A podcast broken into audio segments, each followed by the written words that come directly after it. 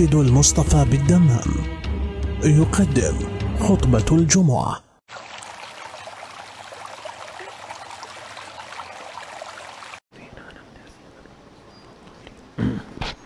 أعوذ بالله من الشيطان الرجيم.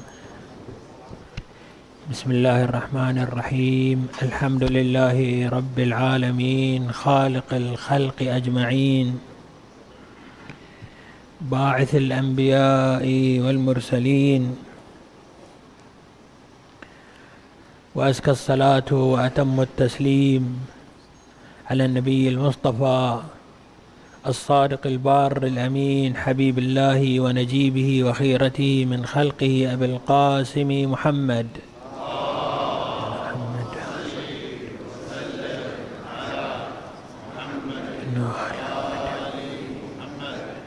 اللهم صل وسلم. محمد اللهم صل وسلم على محمد وعلى آله الطيبين الطاهرين الهداة الميامين واللعن الدائم والأبدي على أعدائهم وظالميهم إلى قيام يوم الدين. السلام عليكم إخواني المؤمنين ورحمة الله وبركاته.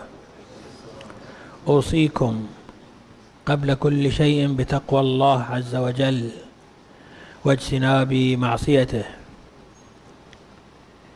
أوصيكم ونفسي باجتناب محارمه والتمسك بطاعته والقيام بواجباته. قال تعالى بسم الله الرحمن الرحيم. وإن تعدوا نعمة الله لا تحصوها. إن الله لغفور رحيم. نتعرض اليوم إلى شكل من أشكال الشبهات التي تثار بين الحين والآخر حول القرآن وحول الإسلام ولعلها تعرض بصور متعددة خلاصة هذا الدعوة وهذه الشبهة وهذا التزييف أن القرآن الكريم الإسلام بصورة عامة والقرآن الكريم بصورة خاصة وصف الخالق عز وجل وصف الرب وصف الإله بأنه شديد يؤاخذ عباده على أقل أخطائهم ويحاسبهم أشد الحساب ويعاقب بأقسى العقوبات من يخالف أمره. وهذا النحو من التصوير. إما أنه تزييف مقصود أو أنه اشتباه عظيم. من يقرأ كتاب الله ويطالع ما ورد من صفات الله عز وجل على لسان نبيه صلى الله عليه وآله يدرك كم أن هذه الشبهة شبهة مختلقة. للرد على هذا التصور الخاطئ نشير إلى جملة من النقاط. النقطة الأولى أن القرآن الكريم والأحاديث الشريفة حينما تحدثت عن العقاب الذي يناله العاصي والمخطئ والظالم والجائر على غيره والمستبد على غيره إنما تحدثت عن أثر لعمله لا أن الله عز وجل جل جلاله يستشفي تشفى بعذاب عبده. أو أن الله عز وجل يؤاخذ العبد بغير عمله. هذه العقاب الذي يراه الإنسان في آخرته من نار ومن عذاب يحل به. إنما هو نتيجة عمله بل هو عين عمله. قال تعالى بسم الله الرحمن الرحيم. وما ظلمناهم ولكن كانوا أنفسهم يظلمون. وقال تعالى هل تجزون إلا بما كنتم تكسبون؟ هذا الذي عملتموه أنتم. وهذه الحقائق القرآنية هذه الحقائق الكونية يبينها القرآن الكريم تحذيرا وتنبيها لك أيها الإنسان. لا تقدم على هذه الأمور فإن نتيجة هذه الأمور وأثرها وواقعها في عالم التكوين هو العذاب الأخروي. أنت إذا أكلت مال اليتيم ماذا سوف ترى؟ إنما يأكلون في بطونهم نارا.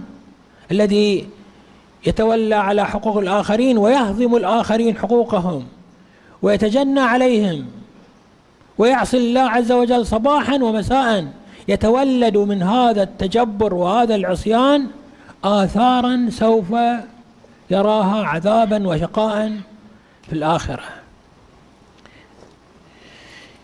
النقطة الثانية كما أن القرآن الكريم وصف الله عز وجل بأنه شديد العقاب وأنه سريع الحساب وأنه يؤاخذ عباده الظالمين. وقد وردت آيات قرآنية كثيرة في هذا المجال. فقد ورد أضعافها بل ربما أضعاف أضعافها من صفات الرحمة صفات الكرم صفات العطاء. ونحن إذا كنا نريد أن نقيس هذه البيانات القرآنية بهذا النحو من التحليل بما يسمى التحليل التركيبي للكلمات. أي يحتسب مثلا ينظر عدد الكلمات التي وردت في القرآن الكريم ويحلل مقاصد القرآن الكريم من خلالها. فإننا نجد أن كلمات الشدة والعذاب وصفات الله عز وجل المنتقم وشديد العقاب قد وردت في القرآن الكريم شديد العقاب أربعة عشر مرة. ذو انتقام ثلاث مرات. أما كلمات الرحمة فأضعاف ذلك الرقم أضعافا مضاعفة. فقد وردت الرحيم.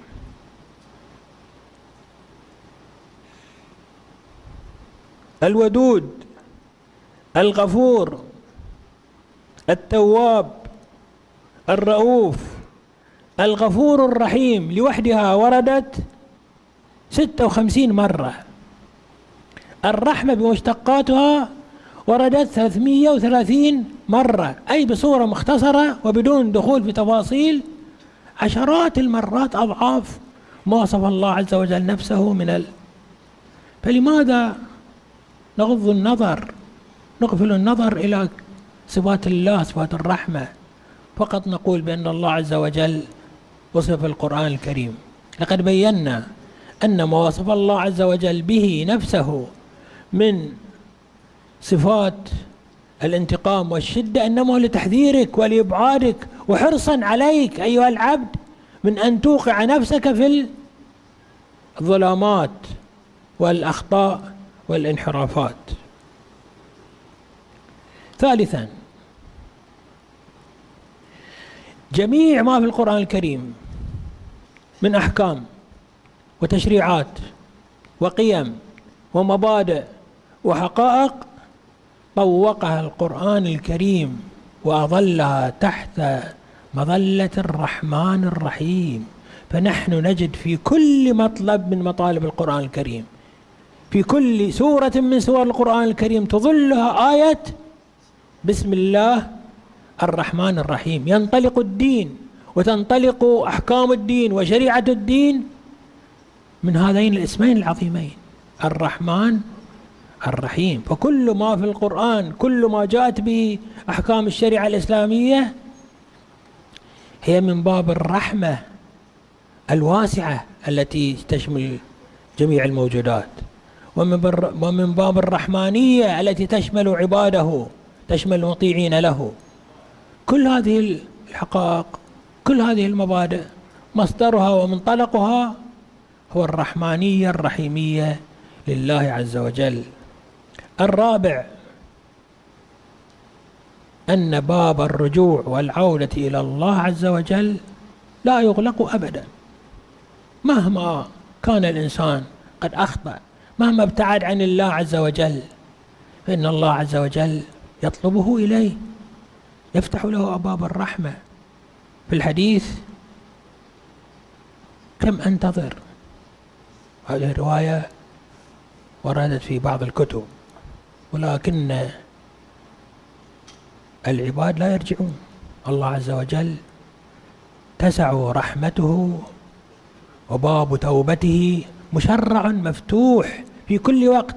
ابن العزيز أيها الشاب العزيز ليس بينك وبين العودة إلى أحضان الرحمة الإلهية إلا عزيمة إلا صدق نية من أن تعود إلى الله عز وجل. كل ما كل ما عملته من عمل وأقدمت عليه من أخطاء الله عز وجل يمحوها ويرفعها بكرمه ومحبته ورحمته. قال تعالى بسم الله الرحمن الرحيم. وأقم الصلاة طرفي النهار وزلفا من الليل. إن الحسنات يذهبن السيئات. إذا أنت في يومك غلط إذا أنت في تصرفاتك أخطأت حافظ على توبة الصلاة أداء ما الله سبحانه وتعالى يمحو بهذا العمل الصالح تلك الأعمال السيئة. ويقول الله عز وجل إلا من تاب وآمن وعمل صالحا فأولئك يبدل الله سيئاتهم حسنات. وفي الحديث عنه صلى الله عليه وآله الذي يرويه الإمام الصادق عن آبائه عن رسول الله صلى الله عليه وآله أنه قال من أحسن فيما بقي من عمره لم يؤاخذ فيما مضى من ذنبه. إذا أنت أحسنت قررت على العودة إلى الله عز وجل. ترك المعاصي ترك الذنوب. الاستماع إلى المحرمات النظر إلى المحرمات. قررت ترك هذا الأمر. وصفيت نيتك في هذا الأمر. الله سبحانه وتعالى يمحو ما مضى من أخطائك ويقابلك بأحسن الثواب وأحسن الأجر. نختم حديثنا. بالإشارة إلى أن توبة الله عز وجل ورحمته ومغفرته أبوابها مفتوحة لجذبك أيها الإنسان لاجتذابك إليه لتقربك إليه لا للتسويف. تقول أنا والله باقي لي من العمر باقي لي من ال... الروايات التي وردت في فتح باب التوبة هي روايات جذب لا روايات تسويف. في الحديث عنه صلى الله عليه وآله أنه قال من تاب قبل موته بسنة قبلت توبته. ثم قال عليه السلام وإن السنة لكثيرة. من تاب قبل موته بشهر قبلت توبته. ثم قال وإن الشهر لكثير. من من تاب قبل موته بيوم قبلت توبته وإن اليوم لكثير من تاب قبل موته. من تاب قبل أن يعاينه قبل أن يعاين قبلت توبته. هذا نوع من أنه لا تيأس. لا تقول بعد أن شو أسوي؟ أنا الحين مثلا فات عمري أم عملت كذا أديت كذا. تب إلى الله عز وجل حتى لو كان عمرك ما تبقى منه إلا لحظات. الله عز وجل يمحو كل ما سلف من ذنوبك ويتقبل منك خالص توبتك. نسأل الله عز وجل أن يعيننا وإياكم على صدق التوبة وأن نشغل بقية أعمارنا بطاعته ورضوانه واجتناب معاصيه. والحمد لله رب العالمين وصلى الله على محمد وآله الطيبين الطاهرين.